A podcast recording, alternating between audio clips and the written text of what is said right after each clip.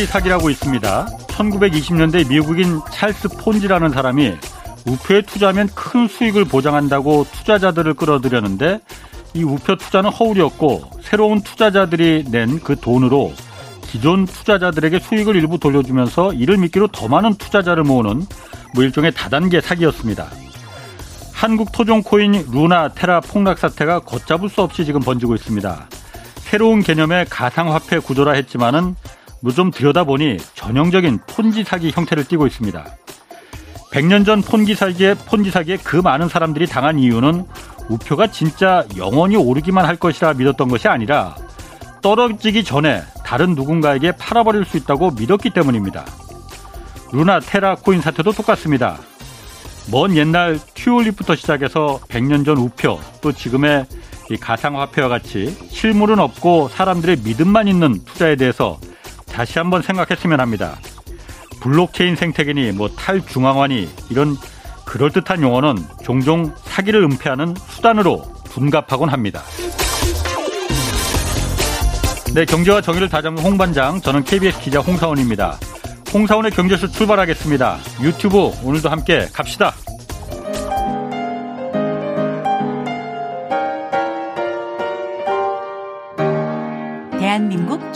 경제 전문가와 함께 합니다. 믿을 만한 정보만 쉽고 정확하게 전해드립니다. 홍사운의 경제쇼. 네. 최근 급등하고 있는 환율이 세계 경제 또 우리 경제에 어떤 영향을 미칠지 오늘 좀 알아보겠습니다. 또 요즘 문제되고 있는 코인 폭락 사태도 덩달 같이 좀 알아보겠습니다. 김영익 서강대 경제대학원 교수 나오셨습니다. 안녕하세요. 예, 안녕하십니까. 많은 분들이 김 교수님 기다리고 있습니다. 아, 김 교수님만 나오시면 조회수가 유튜브 조회수가 그냥 폭발을 하기 때문에 뭐 그거 다른 데도 나가는데 홍 기자님하고 하는 것만 그렇게 조회수가 많더라고요. 저 때문이네요. 네, 그러면 홍 기자님 매력인 것 같습니다. 고맙습니다. 네. 자, 먼저 환율 오늘 좀 알아봐야 되는데 환율 전에 루나하고 그 테라 이 코인 폭락 사태부터 좀 살펴보겠습니다. 예. 먼저 이 루나하고 테라 코인 이게 갑자기 폭락한 이유가 뭐예요?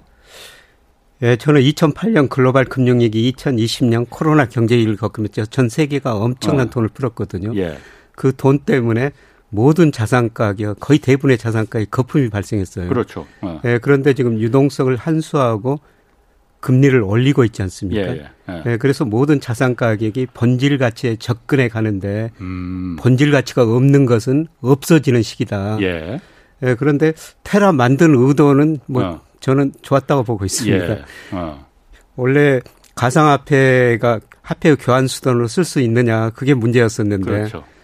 가상화폐 모두가 가격 변동이 심하지 않습니까? 예. 그래서 안정적인 가상화폐를 만들어 보자. 음. 그래서 테라 USD가 1달 1개를 하나를 1달러로 고정시켜 놓고 이런 걸 만들었었거든요. 달러에 연동시킨다는 네, 달러에 그러니까. 연동시키고 뭐 어. 엔화에도 원화에도 연동시키고 어. 그런 여러 가지 그 stable 통화라고 그러던데 예. 그런 게 있을 수가 있어요. stable coin. 네, stable 예. coin이라고 예. 그러는데.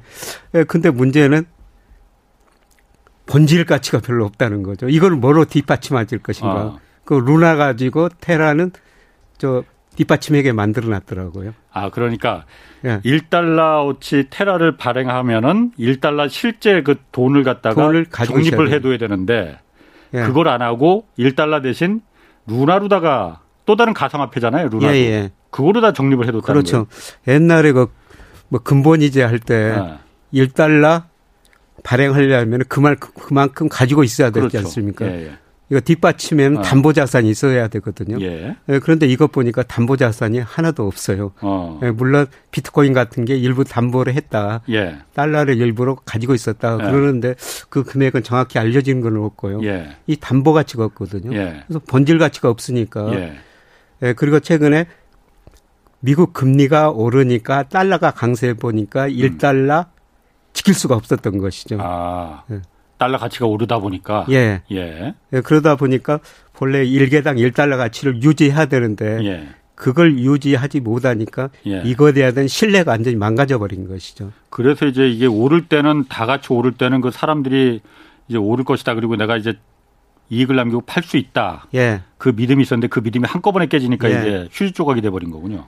예, 그러니까 모든 자산 가격이라는 것은 본질 가치에다가 유동성이 아. 결정하거든요. 예, 예. 그래서 유동성이 좋을 때는 본질 가치보다 훨씬 더 오르고 예. 유동성이 떨어지면은 또 제자리를 찾아오고 예. 그다음에 본질 가치가 없는 것은 음. 없어질 수도 있어요. 예. 요새 그 미국 주가 등은 나스닥 지수가 뭐 30% 이상 떨어졌고요. 예. 나스닥에 거래되는 종목의 절반 이상이 50% 이상 떨어졌다는 겁니다. 예. 유동성이 축소되니까 유동성만큼 가대평가됐던 어. 자산 가격이 그만큼 떨어지는 것이죠. 아. 사실 모든 자산 가격이 이제 거품이 발생했다가 예.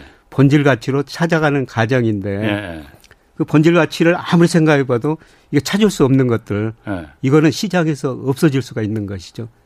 음. 예, 그래서 정말 많은 뭐 가상화폐도 그렇고 예. 뭐 다른 자산도 이게 본질 가치가 없는 것들은 이번에 그 사라질 수가 있을 것 같다. 예. 예. 그래서 이게 테라, 뭐 루나가 이런 걸 보여주는 게 아닌가 저는 그렇게 어, 생각하고 있습니다. 이번에 어쨌든 본질 가치가 없는 자산이라는 건 정말 모래 성 모래성이나 마찬가지다. 예, 한꺼번에 휴지 조각이 일순간에 허, 휴, 정말 휴지 조각이 돼버렸어요. 예. 근데 그 가장 어. 기본 원인이 미국이 돈을 풀다가 돈을 줄이고 금리 인상하니까 달러 가치가 오르니까 이런 문제가 아, 발생하거든요. 그래서 예. 아, 그렇구나. 그러면은 지금 이게 그 달러라는 실물에 연동시킨다고 했었는데 연동이 안 됐다는 거잖아요. 그 연동시킨다고 해가지고 다른 어. 데서도 이 저 stable coin을 예. 만들어내던데요. 예. 예. 그런데 보통 달러 그 가지고 있는 게 예. 백업된 게 한 4%밖에 안 되더라고. 다른 아 다른 stable coin도 예, stable coin도 문제가 있는 것이죠. 그냥. 아니 4% 4%만 그럼 평균 정도로 예. 달러로다가 실제로 적립을 해둔다는 거예요. 예, 예. 그럼 그거는 어떻게 그게 stable coin이 될 수가 있는 거예요? 예, 그러니까 영국의 파이낸셜 타임즈에서 네. stable coin이 unstable. 아, unstable하다. 네, 이런 식으로 표현을 해놨던데. 어. 그 자체가 아직도 뭐 백업되는 그 기초 자산이 예. 없으니까 그만큼 불안정하게 움직일 수가 없는 것이. 그럼 이거는 이번에 루나 루나 테러도 이게 루나 테라 테러랜다. 루나 테라도 테라. 굉장히 피해자들이 피해 금액도 엄청나던데. 예. 이건 구제받을 수 있는 게 방법이 하나도 없는 겁니까 그러면은? 예, 구제받을 수 있는 방법이 없다는 겁니다. 그래서 예. 금융감독원도 예, 거래소나 이 가상화폐를 발행해서 예. 감독 규제할 지금 법적 근거가 없다는 것입니다. 예. 어, 네. 자금 세탁을 하는지 안 하는지만 그 들여다볼 수 있다고 하더라고요. 예. 그러니까. 예. 그러다 어. 보니까 이제 피해자들 그대로 그 피해를 입을 수밖에 없고요. 예. 어, 며칠 전에 저도 그 젊은 친구들 만나가지고 이야기하다 보니까 음. 이 사태 벌어기 전에 루나 이야기를 그렇게 많이 하더라고요. 그래서 저는 루나 그때 처음 들었어요. 어. 이게 뭐지? 뭐지? 예. 하고 그러는데 어. 며칠 뒤에 이런 사건이 터졌었습니다. 어. 그럼 이렇게 이번에 이게 한순간에 정말 그 빠른 시간 내에 휴지 조각이 되는 걸 보면서 가상화폐 어쨌든 가상화폐에서 돈을 많이 번 사람들이 실제로 있었기 때문에 예. 특히 젊은 층에서 열광했던 거잖아요. 예. 이번에 좀 이게 시사하는 바가 좀 크겠네요, 그러면은. 예, 그렇죠. 그래서 극소수 뭐 젊은 분들이 이거를 통해 가상화폐를 통해 가지고 엄청난 돈을 벌었다. 가끔 예. 언론에 나오지 않습니까? 예, 예. 아, 실제 예, 그런 본 사람들 보고, 꽤 있습니다. 예. 아. 그걸 보고 뭐 젊은 분들이 사실 다른 데서 지금 돈 벌기가 쉽지 않거든요. 예. 뭐 금리 은행에다 예금하자 1%좀더 음. 주죠. 예, 최근에 저 주식값도 조정을 보이고 예. 집값은 너무 많이 올라가지고 예. 뭐집 사기도 예. 힘들죠.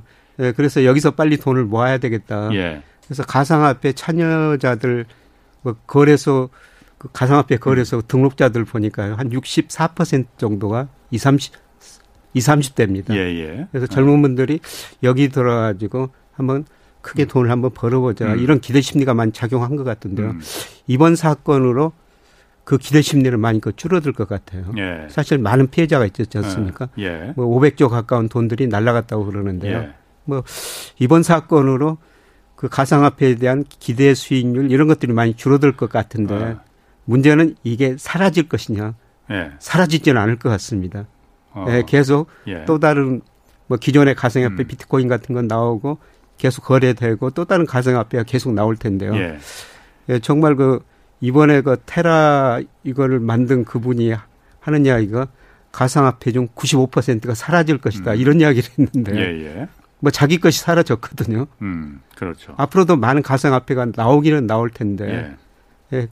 예. 정말 그 조심해서 투자를 하셔야 될것 아. 같습니다. 가상화폐는 그렇다. 이번에 그러니까 여기서 이게 찬물을 끼얹으면서 가상화폐 그 가격도 많이 떨어진다고 떨어질 조짐을 보인다고 해요. 네. 그런데 가상화폐라는 게 사실 굉장히 위험 자산이잖아요. 변동성이 예, 예. 워낙 크니까. 예, 예. 근데 그러다 보니까는 주식 시장도 주식 시장 주식도 사실 위험 자산이지 않습니까? 예. 위험 투자잖아요. 예. 이게 동조화를 보여서 주식 시장에 어떤 영향을 미칠지 않겠느냐 그런 분석도 좀 있더라고요. 어떻습니까? 예, 주식 시장도 리스크가 많은 시장이거든요. 그러니까 여기서 리스크가 커지니까 주식 시장에서도 더 안전 자산을 사야 되겠다. 아. 예, 그런 의미에서 주식 시장에도 좀 부정적인 영향을 미치죠. 특히 음. 최근 보면은 S&P 500이나 다우지수에서 구성된 종목보다는 예, 나스닥이 구성된 기술주들이 더 많이 떨어지고 그렇죠. 있거든요. 예. 예. 그만큼 그 주식시장에서 리스크가 예. 리스크 관리를 투자자들이 지금 하고 있다는 것입니다. 음. 자, 그리고 환율 문제로 좀 본 주제로 좀 넘어가 볼게요. 그 원달러 환율 지금 무섭게 치솟고 있습니다. 예. 그 어찌 보면 이게 미국 금리 인상하고 또 러시아 우크라이나 전쟁 터지면서 이게 안전자산인 달러로다가 다 투자자들이 몰리는 거는 그래서 이제 달러 가치가 오르는 건 당연한 거잖아요. 예, 예, 예. 그런데 이렇게 지금 달러 혼자서만 가치가 오르는 거잖아요. 다른 나라 화폐들 거의 대부분이 다, 다 떨어지고 있죠. 다 죽을 쓰고 있는 거잖아요. 예, 예. 이게 그러면은 달러 혼자 이렇게 올라가면은 미국 경제는 일단 좋은 겁니까? 미국 경제는 일단 괜찮죠. 어. 단기적으로는. 예. 왜냐하면 미국 경제 가장 중요한 문제가 지금 물가거든요. 물가. 아. 뭐 지난 3월 달 8.5%, 4월 달에는 좀 떨어져도 8.3%거든요. 예. 지금 소비자 물가 8% 이상 오르는데요. 예. 달러가 강세되면 미국 사람 입장에서 보면 예. 수입을 좀 싸게 할 수가 있거든요. 수입 물가가 싸진다. 네, 수입 물가가 싸지니까 아. 물가 안정에 어느 정도 기여를 할 수가 있죠. 예. 예, 그리고 중요한 거는 달러가 강세가 되니까 지금 미국 주식 시장, 채권 시장 그쪽으로 돈이 들어오고 있거든요. 예. 달러가 음. 강세되니까 전 세계 사람들이 달러 자산을 살 게 아닙니까? 가장 안전한 자산이라고 생각하니까. 예. 그래서 달러 자산을 사니까 미국 채권 금리도 그렇게 덜 오르고 예. 미국 주가도 저는 굉장히 거품이라고 생각하는데 예. 그 떨어지는 속도가 음. 덜하는 거죠. 예. 그또 그러면 그러니까 인플레를 억제하는데 지금 상황이 미국 입장에서는 나쁘지 않다. 그런 면에서 가장 큰 뭐 혜택이라고 표현을 해야 되나? 혜택이 예. 되겠네요, 미국 입장에서는. 예, 그래서 기축 통화가 그런 어. 것 같습니다. 그러면, 어, 예. 예. 뭐 달러 강세를 유도해 가지고 예. 우선은 저 미국 시장으로 자금이 들어오게 만들고 예. 그 금융 시장 지탱해주고 예. 예. 그 다음에 어느 정도 물가 안정을 초래하니까 예. 지금 달러 강세가 단기적으로 미국 경제에 이익이 되는 것이죠. 어. 그럼 미국 경제에 부정적인 영향은 없는 거예요, 이게? 근데 달러가 강세되다 보니까요. 예, 예. 미국 수입이 엄청 늘어나고 있어요. 어, 예. 예를 들어서 미국 1, 4분기 경제 성장률이 예. 마이너스 1.4%였거든요. 그렇죠. 예. 예. 그런데 내용을 보니까 GDP를 구성한 소비 투자 증가했어요. 예. 예를 들어 소비도 2.7% 증가했거든요. 예. 투자도 증가했는데 예. 왜1.4% 마이너스 성장하느냐? 어, 그러니까 수입이 너무 많이 증가해 가지고요. 아, 그 달러 가치가 워낙 오르니까 예. 달러 가치가 어. 오르니까 미국 사람들 입장에서는 해외 물건이 어. 뭐 국외 물건이 워낙 싸 보이거든요. 이참에 그러니까 사자. 예. 그래서 어. 수입을 많이 늘은 거죠. 예. 그래서 무역 수지 적자가 얼마나 늘어났냐면요. 예. 지난 3월 한 달만 보더라도 1,098억 달러예요. 예. 한 달 동안 1,000억 한달 달러. 동안 역사적으로 한 달 동안 1,000억 달러가 넘은 거는 처음이거든요. 아, 그래요? 예. 어. 예, 그리고 1월부터 3월까지 보니까 2,888억 달러. 예. 작년 1, 3월에 비해서 무려 42%나 무역수지 적자가 늘어나 버렸어요. 예. 어. 근데 지금까지는 이걸 어. 버티죠. 무역수지 적자가 그렇게 많이 나오는데요. 예. 달러가 강세가 되니까 예. 예를 들어서 우리나라가 서학개미라고 그러고 다른 나라로 음. 그러는데 중국으로 수출해 가지고 무역수지 흑자를 내지 않습니까? 예. 예. 그돈 가지고 미국 주식 채권 사주는 거예요. 예. 예. 그러니까 무역수지 흑자가 났지만은 다른 나라 같으면 견딜 수가 없는데 예. 그만큼 금융 개정을 통해 가지고 미국으로 금융 시장으로 돈이 들어오니까 예. 예. 미국 경제가 지탱할 수가 있는 것이죠. 어. 그럼 무역 수지가 그렇게 미국이 무역 수지가 계속 적자가 되면은 이게 아까 말씀하신 대로 달러가 강세가 워낙 강하다 보니까는 수입 물가가 싸지니까는 그만큼 사람들이 소비를 많이 하게 되고 네. 그만큼 더 많은 물건들을 수출하는 것보다 수입하는 물건이 워낙 많아지니까는 네. 이제 무역 수지 적자가 커졌다는 거잖아요. 네. 이게 그래서 미국의 전국 그 이제 국 대외 부채도 늘리는 효과가 있다라고 얘기를 해요. 예. 그건 어떤 관계가 있는 겁니까? 그러니까 수입은 늘어나고 수출은 늘어나니까 예. 대부채가 많이 늘어나는 것이죠. 그게 왜, 왜 늘어나, 대외 부채하고 무슨 연관이 있는 거죠? 수입을 하려면 어. 달러를 발행해 가지고 어. 상대방 국가인데 수입하는 나라에 줘야, 줘야 되거든요. 되니까. 어. 상대방 수출하는 나라는 자산으로 잡히고 예. 미국은 달러 발행한 거 그만큼 어. 부채로 잡히죠. 어. 네. 그렇죠. 예. 그래서 작년 그 12월 말까지 통계가 아직 나왔는데요. 예. 예 미국의 대부채가 18조 천억 달러예요. GDP로 대비로 하면 계산하면 한79% 정도 나오거든요. 예. 뭐 역사상 최고치입니다. 어. 예, 그런데 다른 나라 같으면은 대부채가 예. 그렇게 높으면은 견딜 수가 없죠. 예. 근데 미국은 기축통화하고 예. 그러면은 그렇게 대부채가 많은데 뭘 가지고 견디느냐. 예. 아까 말씀드렸습니다. 외국인들이 미국 주식 채권 사주거든요. 예. 그러니까 주식 채권 순 부채가 한 12조 달러 정도 돼요. 예. 그러니까 외국인들이 미국 주식 채권 산 것보다 예. 산 것이 예. 미국이 해외에 나가서 주채권 산 것보다 예. 외국인들이 미국 주채권 사는 게 12조 달러나 더 많다는 것입니다. 어. 예, 그리고 또 우리나라도 그러지만 예. 지금 바이든 정부가 우리 뭐 삼성전자, LG전자 우리 대기업들한테 미국 투자하라고 그러잖아요. 그렇죠. 예. 또 직접 투자가 미국으로 많이 들어가고 있어요. 예, 예. 그러니까 우리나라 같은 경우는 지금 경상수지 흑자가 예. 작년에 그 GDP 대비 한 4.8% 났는데요. 예. 그 돈이 금융 계정을 통해서 다 나가버리거든요. 예. 우리가 미국 주식 사고 뭐 유럽 주식 예. 사고 주식 사면서 채권 사면서 나가고요. 그다음에 우리 기업들이 해외 투자를 하면서 다 나가요. 예. 근데 미국은 거꾸로죠. 음. 경상수지 적자가 엄청나는데 그거를 버티는 것은 외국인들이 미국으로 수출해가지고 돈 벌어가지고 음. 그것 가지고 미국 주식 채권을 사주기 때문에 미국으로 돈이 들어가기 때문에 좀 달러가 버티는 겁니다. 아, 대외 적자를 갖다 그거로다가 좀 메꾼다는 거예요? 예, 그렇습니다. 어. 근데 문제는 예. 과연 미국 대부채가 얼마까지 늘어날 그러니까. 수가 있을 것인가? 무한정 늘어날 수는 없는 걸 거 아니에요? 무한정 늘어날 수는 없죠. 예. 그래서 어느 날 예를 들어 가지고 미국 주식이 예. 지금까지는 떨어졌는데 예. 지난 10년 동안 미국 주가 계속 오르기만 했거든요. 예. 그러니까 예. 최근 떨어진 것도 야 일시적인 하락일 거야. 예. 그래서 미국 주식 계속 사고 미국 제 계속 사고 있거든요. 예. 그런데 미국 주가가 여기서 투자자들 실망시켜 버리면은 예. 미국으로 예. 돈이 안 들어가죠. 그러면은 달러 가치가 떨어질 수밖에 없습니다. 아, 달러 가치가 떨어진다. 예. 실망시키면은. 예. 이미 어쨌든 대외 부채가 많다는 거는 예. 그 나라 화폐 가치 신뢰도에 대해서는 저걸 믿을 수 있을까? 언제 저 나라가 망할 뭐 미국이 망한다는 건 망할 수는 없겠지만은 예. 그, 딸, 그 화폐에 대한 신뢰도를 떨어뜨리는 거잖아요. 지금 신뢰도가 많이 떨어지고 있죠. 어. 장기적으로 최근에 달러 가치가 올랐는데요. 예. 예 달러 가치가 그 85년 플라자 협의 전에는 지금 주요국 선진국 아. 중에서 어. 달러 가치가 지금 지수 지수로 발표하는데 105쯤 돼요. 105 달러 인덱스라는 예, 달러 인덱스라는 예. 게. 예. 예. 그런데 그 80 플라자 협의 예. 86년 9월 이전에는 이게 160 정도 됐었어요.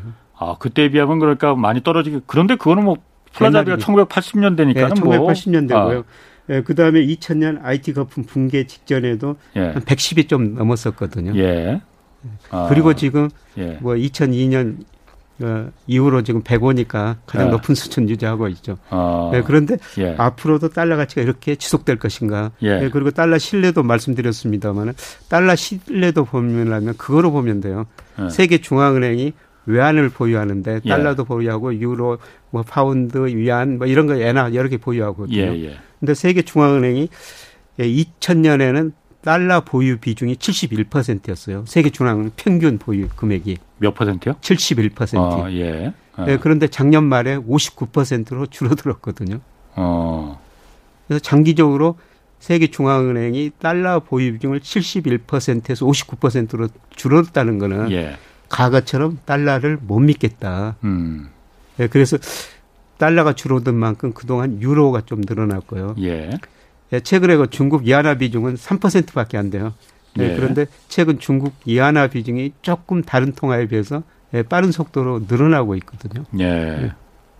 그러면 지금 그런 이런 상황으로 고려할 때 그러면은 원화의 가치는 장기적으로 봤을 때는 어떻습니까? 그러면은 우리나라는 사실 아직 뭐 그런 뭐 그 외환 보유고 중앙 세계 중앙은행들에서 네. 원화를 보유하고는 거는 그렇게 높지는 않죠. 예, 그렇습니다. 거의 없어요. 아. 그래서 원하는 뭐 국제 통화는 되게 힘든데요. 예. 근데 우리 환율은 그냥 달러 기준으로 발표가 되거든요. 예. 달러 가치가 오르면은 상대적으로 원화 가치는 떨어질 수밖에 없고. 그렇죠. 사실 지금 달러 가치가 최근에 많이 올랐지 않습니까? 예. 그게 오르는 이유는 두 가지였죠, 주로. 미국이 금리를 빨리 올릴 것이다. 예. 그래서 돈이라는 게 눈이 있어야죠. 수익률 높은 대로 이동한다. 아. 돈이 우리나라에서 미국으로 빠져나갈 것이다. 예. 사실 우리나라 주식을 외국인들이 계속 팔고 있고요. 예. 채권은 작년까지 굉장히 많이 샀거든요. 예. 예, 그런데 4월 통계 보니까 어. 채권도 외국인들이 조금밖에 안 사고 있어요. 예. 어. 그만큼 우리 금리하고 미국 금리자가 축소되니까 예. 우리 채권 시장으로 돈이 안 들어오죠. 예. 그래서 달러 가치가 강세가 되고 원화 가치는 떨어졌고요. 예, 또늘 그 달러는 안전자산이라고 그러지 않습니까? 예, 예. 러시아가 우크라이나 침공하니까 니까 글로벌 경제, 금융시장 네. 불확실성이 높으니까 이럴 때는 무조건 안전자산이 달러를 사야 된다. 아, 예. 예. 그래서 달러 가치가 떨어지고 원화 가치가 뭐 하락했죠. 예. 환율이 올라갔다는 겁니다. 예. 예. 그래서 한때 그 1280원을 넘었었는데요. 1290원까지도 갔어요. 예, 예. 근데 여기서 문제는 환율이 더 오를 것인가. 예.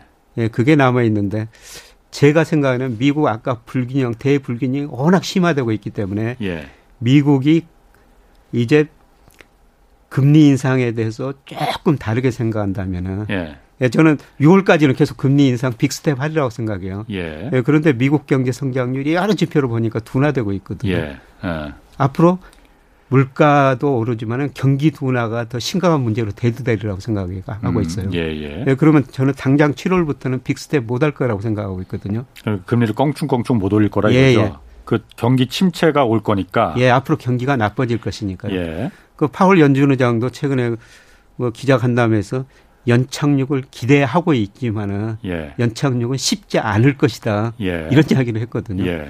예. 갈수록 이제 물가보다는 하반기로 갈수록 경기 둔화 문제가 더 대두가 될 것입니다. 예. 예 그렇게 되면은 금리를 빨리빨리 못 올릴 것이다. 예. 예 그렇게 되면은 미국으로 돈이 덜 음. 들어가고 음. 아마 달러 가치가 저는 지금이 예. 거의 정점에 있다고 음. 보고 있거든요. 예. 그래서 하반기로 갈수록 달러 가치가 떨어지니까 예. 상대적으로 원화 가치는 오를 것이다. 음. 그래서 1280원 정도에서 그러면 얼마까지 떨어질 것인가. 음, 예. 어. 예. 그게 이제 중요한데요. 그런데 그렇게 많이 떨어질 것 같지는 않습니다. 예. 과거 보면은 예. 우리 환율이 최근 몇 년 동안은 1150원이 중심축이었거든요. 예. 그래서 상하 예. 2로 100원, 밑으로 100원. 예. 그래서 1050원에서 1250원 사이까지 움직였어요. 예. 예. 그런데 최근에 그 추세를 보니까 추세가 1150원에서 1200원으로 올라 버렸어요. 음. 그러니까 여기서 뭐 상하 100원 정도라면은 이제 환율이 1,100원에서 1,300원. 1,300원까지 움직일 예. 수 있는데 저는 연말로 갈수록 예. 1,200원 근처로 떨어지리라고 생각하고 있습니다. 미국의 경기가 안 좋아질 거니까. 예, 미국 달러 가치가 예, 떨어지고 예. 예 그래서 1,200원 정도로 떨어질 거라고 보고 있는데요. 그래서 저 다른 전문가들은 어떻게 생각할까? 예. 그래서 저 블룸버그 들어가지고 예. 예, consensus를 한번 봤어요. 예. 예 컨센서스 보니까 뭐 연말에 한 1,200원 정도로 돼 있더라고요. 아. 예. 그럼 그 적정한 환율이라는 게 뭐 존재할까 모르겠습니다만은 우리나라 입장에서 가장 그 좋은 적정 환율은 한 그럼 어느 정도 1달러에 어, 몇원 정도가 적정 환율이라고 볼 수 있는 거예요? 예, 그거는 계산하는 방법에 따라 정말 많이 차이가 납니다. 예. 예를 들어서 그 맥도날드 가면 빅맥이라는 햄버거가 있지 아, 않습니까? 아, 빅맥 지수 있죠. 빅맥 지수 있죠. 아. 예, 그 미국에서 그 4개 도시에서 5달러 81센트더라고요. 빅맥 하나에.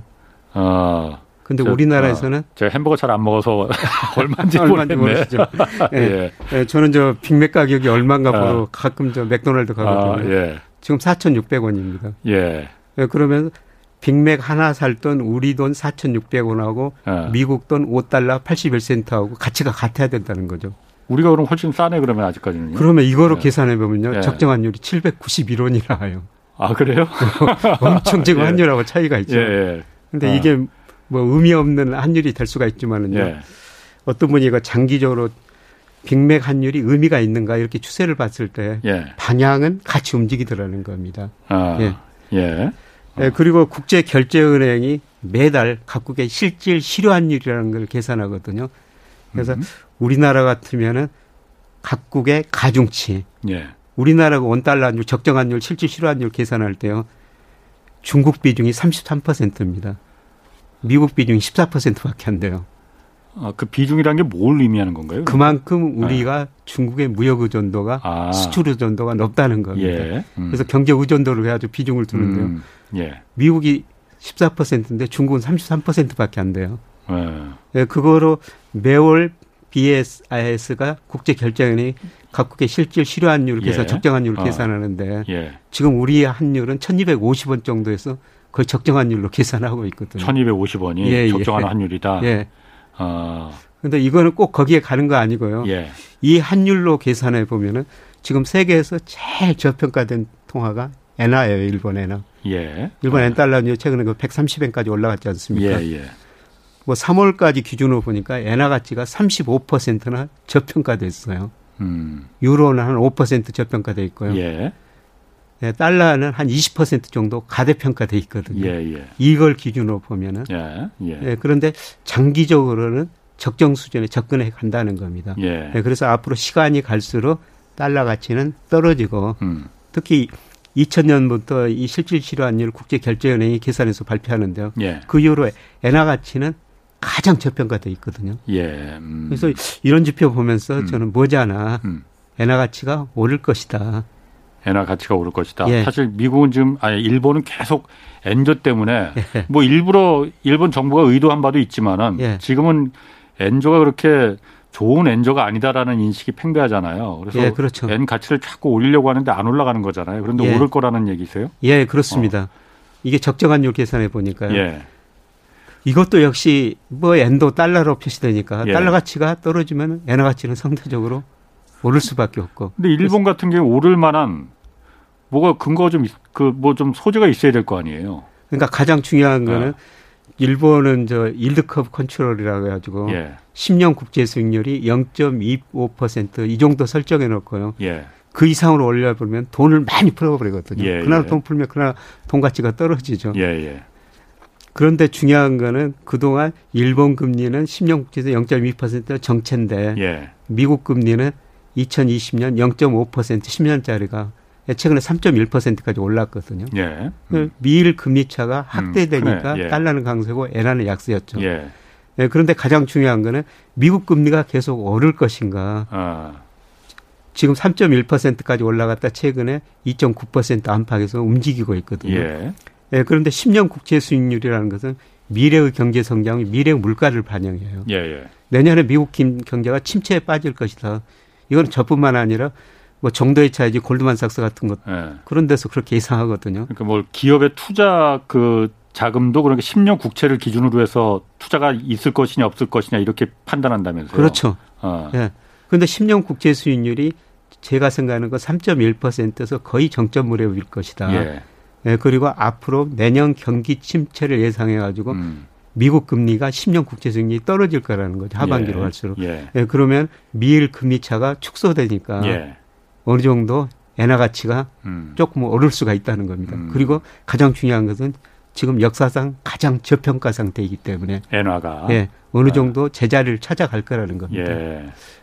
엔화가 저평가된 거는 이게 저평가 될 만하니까 저평가 된 거 아니에요? 그런 그 어쨌든 공장들도 다 해외에 가 있고 예, 미 일본으로 돈이 들어올 만한 그 사실 사유가 그렇게 많지 않잖아요. 그것까지 이제 실질 실효환율 계산하는데 예. 뭐 그런 경제 상황까지 여기에 대부분 포함돼 있거든요. 아. 예, 물가도 포함돼 예, 있고 예, 예. 각국의 교육 가중량, 각국의 음. 환율까지 전부 여기 포함돼 있기 때문에 예. 아마 제가 지금 예. 한을 산다면은 저는 달러 비중을 줄이고 엔화 비중을 좀 늘리고 싶어요. 어. 그래서 저는 뭐 예, 달러만 지금 예. 사고 팔고 하기 때문에 엔화는 아직도 한 번도 사보지 않았습니다만은 아. 이런 데이터를 보면서 지금 엔화를 한번 사볼까 그런 생각이 들 정도거든요. 아니 그 실제로 그 경제 패널 경제쇼에 나오는 패널 분들 중에서도 엔화가 워낙 지금 낮으니 예. 엔화 투자하는 거 괜찮다 뭐 이런 얘기 많이들 하시더라고요. 그런데 예. 어, 엔화라는 게 엔 가치가 일본 정부가 계속 저렇게 올리려고 해도 안 올리는 안 올라가는데 예. 저기 올라갈까 그런 의심이 좀 들었었는데 지금 얘기 들어보니까 실효 환율 예. 이거로 보면은 아, 다시 좀 제 정상으로 돌아 제자리를 네. 찾아갈 가능성이 높다 이 얘기신 거죠? 예. 그러니까 모든 경제 지표는 불균형이 커지면 다시 예. 균형적으로 가거든요. 음. 그래서 지금 미국의 엔화 가치가 일본 엔화 가치가 지나치게 예. 저평가돼 있다는 겁니다. 예. 시간이 걸리면은 제자리 가기까지는 힘들더라도 예. 35% 오를 가능성은 굉장히 낮습니다. 예, 그런데 엔화 변동도 심해요. 예. 그 2008년에 엔 달러 환율이 예, 123엔이었었어요. 예. 예, 그런데 2008년에 예. 미국이 글로벌 금융이기 때문에 미국이 돈을 엄청 풀어버렸지 않습니까? 예, 예. 그래서 1년 반 됐는데 77엔까지 떨어져 버리거든요. 어. 어. 그런 경우도 있다는 겁니다. 예. 예 그래서 이번에도 133엔 30엔 갔는데 예. 뭐 상황이 좀 변하면은 예. 또 100원 밑으로도 100엔 밑으로도 떨어질 수 있다는 겁니다. 음. 그렇군요. 자, 그 다음에 어 며칠 전에 얼마 전에 그, 그 저희 KBS 그, 그 경제 한방 유튜브 프로그램 운영하는 그 박종훈 기자가 나와서 예. 미국은 어쨌든 기축통화국이지 않습니까? 세계에서 예. 유일한 달러를 갖고 있는 기축통화국이라서 인플레를 수출할 수 있는 나라다. 네. 그래서 인플레를 수출한다는 게 결국은 뭐 어려운 게 아니고 미국이 기준금리 올리고 돈줄 재면은 그게 인플레를 이제 수출한다는 의미가 네. 되는 거잖아요. 네. 그래서 인플레를 수출하게 되면은 본격적으로 이제 어 수출을 하게 되면 금리를 올리기 시작하면은 네. 신흥국 특히 그 달러 부채가 많은 국가들 위기를 맞을 가능성이 매우 크다. 예. 어, 일단 그 맞는 말입니까? 왜 그런 거? 아, 맞습니다. 어. 미국 달러가 강세되면요. 예. 뭐 다른 나라는 이 달러로 표시되지 않은 자기 통화로 표시된 게 뭐 영국의 파운드와 예. 그다음에 유로와 예. 호주 달러 이거거든요. 나머지 예. 통화는 거의 다 달러 기준으로 표시돼요. 예. 달러가 강세되면 다른 통화는 약세죠. 예. 우리나라 통화도 뭐 1150원까지 떨어지다가 지금 1280원까지 올랐으니까 우리 입장에서는 더 비싸게 수입해야 됩니다. 그렇죠. 그러면 네. 우리 물가가 오를 수밖에 없죠. 예. 물가가 오르면은 예. 또 돈도 빠져나가고 예. 물가도 오르면 우리가 예. 금리를 인상할 수밖에 없죠. 그렇죠. 어. 네, 그래서 다른 나라 통화 가치가 떨어지니까 예. 미국이 주로 달러로 표시된 신흥국에 예. 사실 인플레이션을 수출하고 그 나라들은 그것 때문에 금리를 더 올리고 경제가 음. 엉망이 될 수밖에 없죠. 음. 네, 그래서 1992년, 1900뭐 94년 미국이 이때 금리를 많이 올렸었거든요. 예. 금리 올리니까 멕시코 같은 나라 예. 금리를 올릴 수밖에 없죠. 그 정부 부채가 아, 많은데. 아, 예. 그 금리를 올리니까 정부 부담이 더 늘어나고 예. 국채 이익이 같지 않습니까? 뭐 그때 뭐 데킬라 효과라고 그러는데 아, 아. 미국이 달러 강세 유도하니까 신흥국들 통화 가치가 떨어지면서 물가 예. 오르니까 금리를 올릴 수밖에 없고 예. 지금도 이런 효과가 나타날 수가 있죠. 예. 예 그래서 지금도 뭐 부채가 많은 나라. 예. 지금 뭐 브라질 같은 나라는 지금은 굉장히 안정적이거든요. 예. 예 브라질 나 같은 나라 지금은 안정적인 이유는 뭐냐면은 그동안 원자재 가격이 많이 오르다 보니까 아, 이 나라는 마르니까. 원자재 수출을 하는데요. 그런데 내년에 경기가 침체에 빠지고 예. 그럼 원자재 가격이 떨어지지 않겠습니까? 원자재 쓸 일이 없을 예, 테니까. 예, 원자재 가격이 많이. 떨어지고 예. 또 미국이 금리 올리면은 브라질 통화 가치가 떨어지니까 예. 브라질도 어떻습니까? 금리를 더 인상할 수밖에 없죠. 음. 네, 사실 2008년, 2020년 이게 경제 위기를 겪으면서요. 신흥국 중에서는 정부 부채가 가장 많이 늘은 나라가 브라질 같은 나라예요. 음. 지금 원자재 가격 상승 때문에 견디고 있는데, 예, 예. 근데 내년에 원자재 가격 떨어지고, 예. 그 다음에 브라질 통화 가치가 떨어지면서 미국이 금리를 인상하면서 뭐 브라질 금리를 인상하면은 예. 경제가 또 굉장히 어려워질 수밖에 없는 것이죠. 예. 네, 그래서 뭐 박정훈 기자가 그거를 뭐 정확하게 말씀하신 것 아, 같습니다. 어. 예. 그러면은 우리나라는 어떻습니까? 그러니까 그러면 우리나라는 뭐 사실 신흥국은 아니지만은 예. 이제 뭐 공식적으로 선진국이라는 지위를 뭐 받긴 했습니다. 예. 우리나라는 그러면은 미국이 인플레로 수출한다 해도 우리나라는 그렇게 큰 뭐 타격을 받지 않아도 된다 이렇게 생각해도 되는 거죠. 우리나라도 좀 타격을 받죠. 어. 뭐 원화 가치가 떨어지니까 우리 수입 비싸게 할 수밖에 없고요. 예. 예, 그런데 이제 다행스럽게도 예. 우리나라 원화 가치가 다른 나라 통화에 비해서는 그렇게 많이 떨어진 거 아니에요. 예를 들어서 올해 들어서 선진국 통화에서 달러 지수가 9% 정도 떨어졌는데요. 예. 우리나라 원화 가치는 8% 떨어졌거든요. 예. 유로 가치도 8% 우리보다 조금 더 많이 떨어졌어요. 예. 엔화 가치는 12% 떨어졌고. 예. 그러니까 우리가 미국서 수입하는 물건은 비싸게 수입해야 되지만은 예. 다른 나라 통화 가치가 아. 거의 비슷하게 떨어졌으니까 예. 우리가 일본에서 수입하든지 중국에서, 중국에서 수입하든지 예. 이 하나 가치도 한 7% 떨어졌거든요. 예. 유럽에서 수입하든지 예. 거기는 통화 가치가 거의 비슷한 게 떨어졌으니까 예. 그거는 문제가 별로 없을 거라는 음. 겁니다. 예. 그렇군요. 그거는 문제는 없지만은 우리나라 그 미국이 어쨌든 인플레를 인플레 수출한다고 하니까 자꾸 뭔가 긍정적인 이미지가 자꾸 씌워지긴 하는데 부정적이죠. 우리나라 같은 경우는 어쨌든 지금 네. 가계부채라는 그 가계부채가 워낙 그 압도적으로 예. 많다는 예. 같은 특징이 있는 거잖아요. 예. 이거하고 만약에 미국이 인플레를 수출, 본격적으로 수출하기 시작한다면 그 연관 관계는 어떻게 되는 겁니까?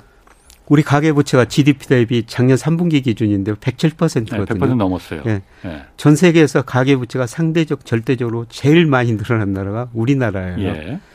예, 그런데 우리의 원화 가치가 떨어지고 인플레가 오면은 음. 한국은행은 금리를 더 올릴 수밖에 없습니다. 예, 예. 예 그래서 그 하는 그 이총재도 예. 뭐 빅스텝도 배제할 수는 음. 없다. 예, 금리 예. 0.25% 올리다가 0.5% 정도 올린다는 거예요. 예. 예. 그러면 문제는 뭐냐면 가계 이자 부담이 늘어나죠. 예. 지금 우리나라 가계 원리금 상환 부담 비율이 거의 40%에 접근하고 있거든요. 그래서 우리가 한 달에 100만 원을 번다면은 40만 원을 원리금 상환에 써야 된다는 겁니다. 네네. 이런 상황에서 금리를 올리면 이자 부담이 더 늘어나고요. 예. 예, 그 다음에 금리를 올리면 앞으로 소비 투자가 저 이축돼 가지고 예. 경제 성장이 또 떨어지거든요. 예.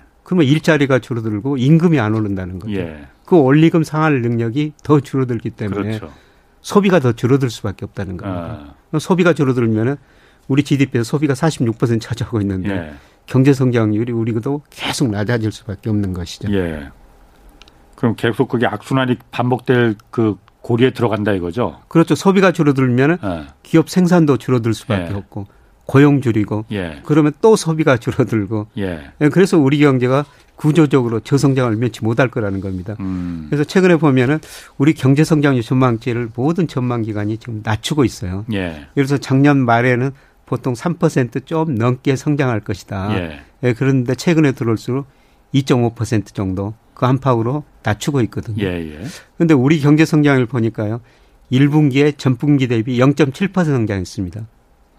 그런데 어. 1분기 성장 내용을 보니까 소비도 감소했고 투자도 감소했거든요. 예. 그래도 0.7% 성장한 거는 우리는 수출이 증가했어요. 어, 예. 순수출의 성장 기여도가 1.4%포인트였거든요. 예. 만약 순수출의 성장 기여도가 0이었다면 음. 우리 경제 성장률이 0.7이 아니라 마이너스 0.7이었다는 예. 거죠. 예, 그런데 문제는 지금 세계 경제가 많이 성장이 둔화되고 있거든요. 예. 앞으로 수출 둔화될 수밖에 없어요. 예. 그리고 당분간은 지금 우리 무역 수지 적자 나고 있습니다만은 예. 원자재 가격이 오르니까 수입이 늘어날 수밖에 없죠. 예. 수입이 늘어나면 경제 성장률을 내리게 되죠. 예. 예, 그리고 소비 투자가 많이 늘어나야 되는데 예. 아마 뭐 요새 사람들이 이거 많이 돌아다니면서 소비는 좀 늘어날 것은 같은데 아, 예. 우리나라 뭐 가계 부채가 많기 때문에 소비가 예. 그렇게 늘어날 가능성은 낮거든요. 음. 예, 그래서 올해 우리 경제가 저는 2.5%만 성장해도 잘한 예. 성장일 것이다. 음. 이렇게 지금 보고 있습니다.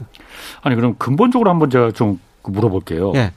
코로나 때 예. 어쨌든 전 세계가 다 셧다운 하면서 성장이 확 줄어들었잖아요. 그래서 코로나 풀리면 뭐 보복 소비니 뭐 다시 리오프닝해서 다시 공장들이 활발하게 돌아가면서 성장률이 이제 크게 올라갈 것이다. 실제로 올라가긴 했습니다. 그 예. 상대적으로. 예.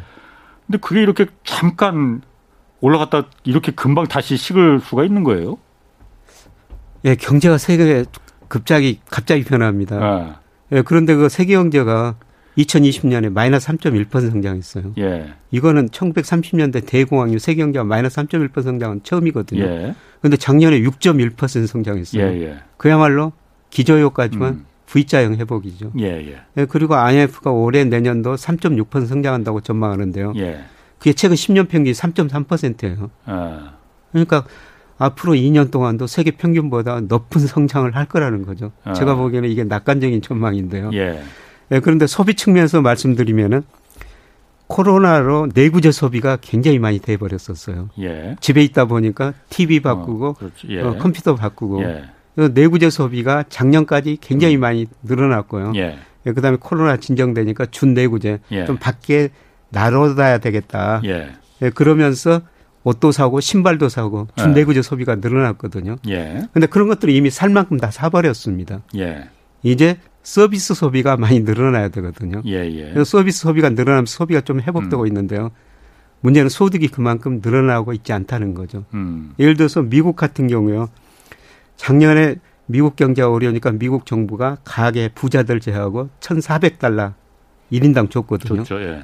예, 그래서 작년 2월 달에 미국 가계 개인 1인당 실질 가처분 소득이 5만 8천 달러 정도 됐어요. 예. 그 돈 가지고 계속 썼죠. 그런데 올 2월 통계 발표된 걸 보니까 4만 6천 달러로 많이 줄어들어 버렸거든요. 예. 어. 많이 써버렸다는 거죠. 어.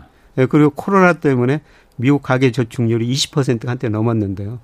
올 보니까 6%로 많이 떨어졌어요. 예.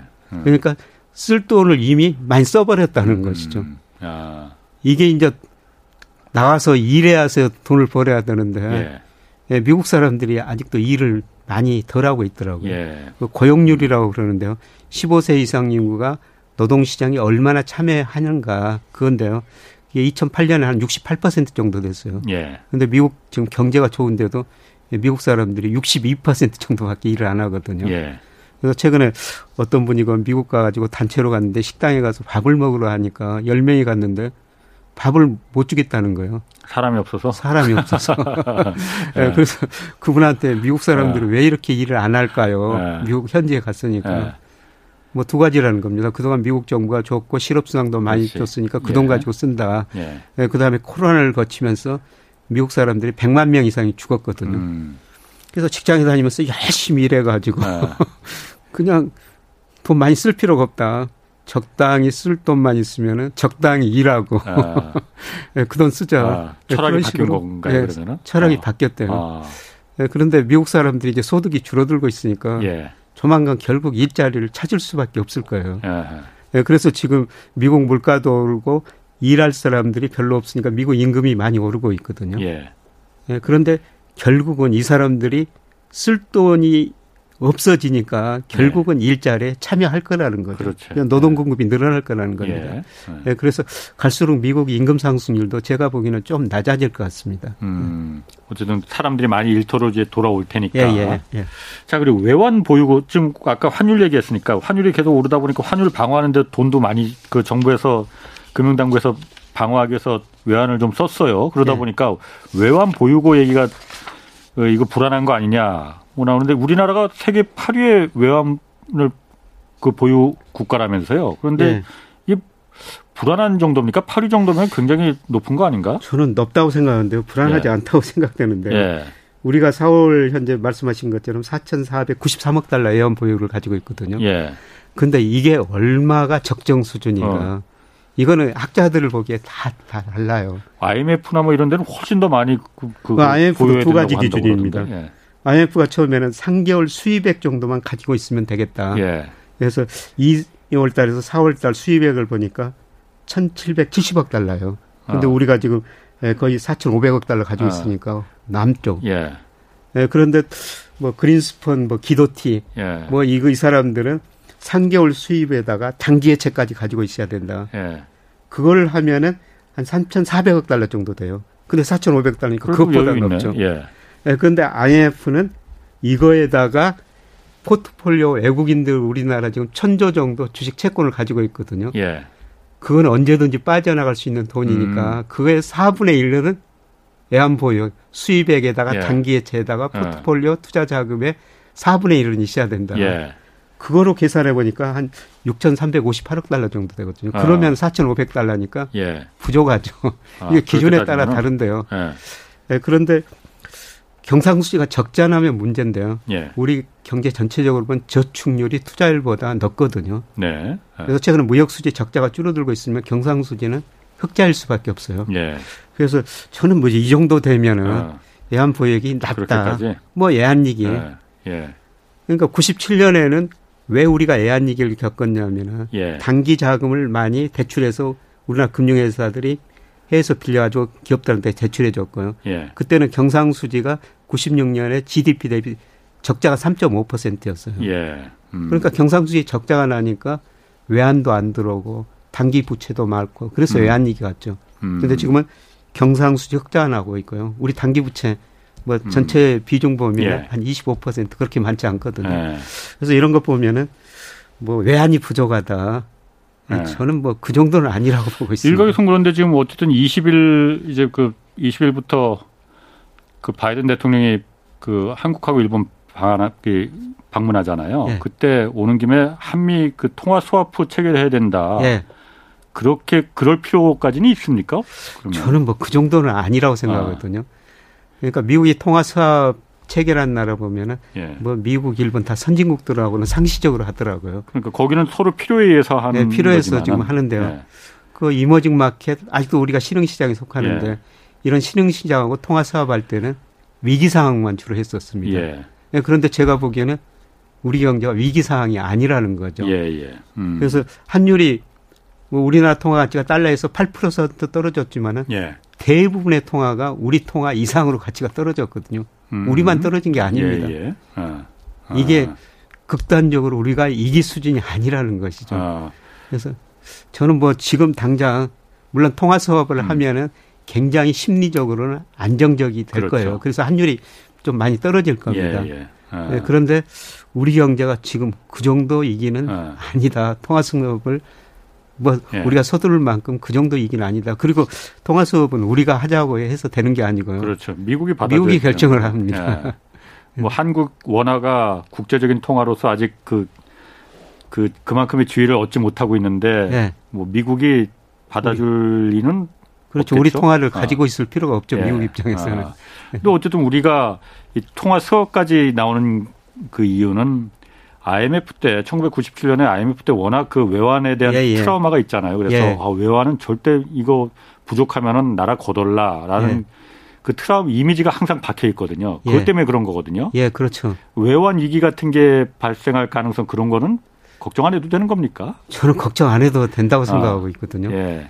예, 구체적으로 그때보다는 물론 가계 부채, 기업 부채는 대내상은 더 어려워요. 아하. 가계 부채 예. 늘어났고 정부 부채 늘어났죠. 예. 예. 그런데 대외 상황은 우리가 계속 저축률이 투자율보다 높으니까 경상수지가 예. 흑자 나고 있고요. 예. 근데 최근에 그 경상수지 흑자 구조를 두들겨 보니까 예. 98년부터 우리 저축률이 IMF 경제위 겪으면서 계속 투자율보다 높으니까 예. 우리 경상수지 흑자 났거든요. 예. 그돈 가지고 우리가 해외 주식 투자, 채권 투자를 계속 했던 겁니다. 어. 그래서 그 결과가 지금 결실이 나오고 있거든요. 예. 그래서 매년 해외 주식 투자한 게 배당금이 들어오고요. 예. 그다음에 해외 채권 사는 게 주로 미국 채권 많이 샀습니다만은 이자가 들어와요. 예. 이것들이 계속 음. 플락스가 나오고 있기 때문에 예. 우리가 경상수지가 흑자날 수밖에 없거든요. 예. 그래서 경상수지가 적자 나면은 뭐 이기로 갈 수도 있고 그러는데 음. 예, 경상수지 흑자하고 그다음에 외환 보유액 뭐 IMF 세 가지 기준에 보면은 충분하진 예. 않지만은 음. 예, 그래도 4,500달러 정도 보면은 결코 낮은 건 아닙니다. 저는 뭐 애한이기 이런 거는 걱정은 안 해도 된다. 예. 우리가 98년에 어. 한번 겪었기 때문에. 네. 네. 자, 김 교수님 나오셨으니까 마지막으로 네. 예전에 그 앞으로는 그 김 교수님 같으면 중국 증시가 가장 그 전망이 밝다라고 하셨잖아요. 지금 어쨌든 한국 증시, 미국 증시, 중국 증시 이렇게 봤을 때 아직도 중국 증시가 가장 좀 그래도 전망이 있다 이렇게 보시는 겁니까? 어떻습니까? 예, 미국은 워낙 거품이 발생했기 때문에 꺼지는 네. 과정이고요. 예. 예. 저는 뭐 중국 증시가 앞으로 5년, 10년 되다 보면은 예. 예, 더 나으리라 보고 있습니다. 아. 예, 그거는 중국 경제가 안정 성장 국면에 점차 들어설 것이다. 음. 예, 질적 성장에 들어설 것이다. 그렇게 되면은 예. 그렇군요. 금융시장으로 돈이 몰려들거든요. 예, 알겠습니다. 아, 오늘도 말씀 고맙습니다. 지금까지 김영익 서강대 경제대학원 교수였습니다. 고맙습니다. 네, 고맙습니다. 내일은 박대기 KBS 기자와 함께 새 정부가 추구하는 산업과 원전 정책의 핵심 무엇인지 자세히 짚어보겠습니다. 지금까지 경제와 정의를 다잡는 홍반장 홍사원의 경제쇼였습니다.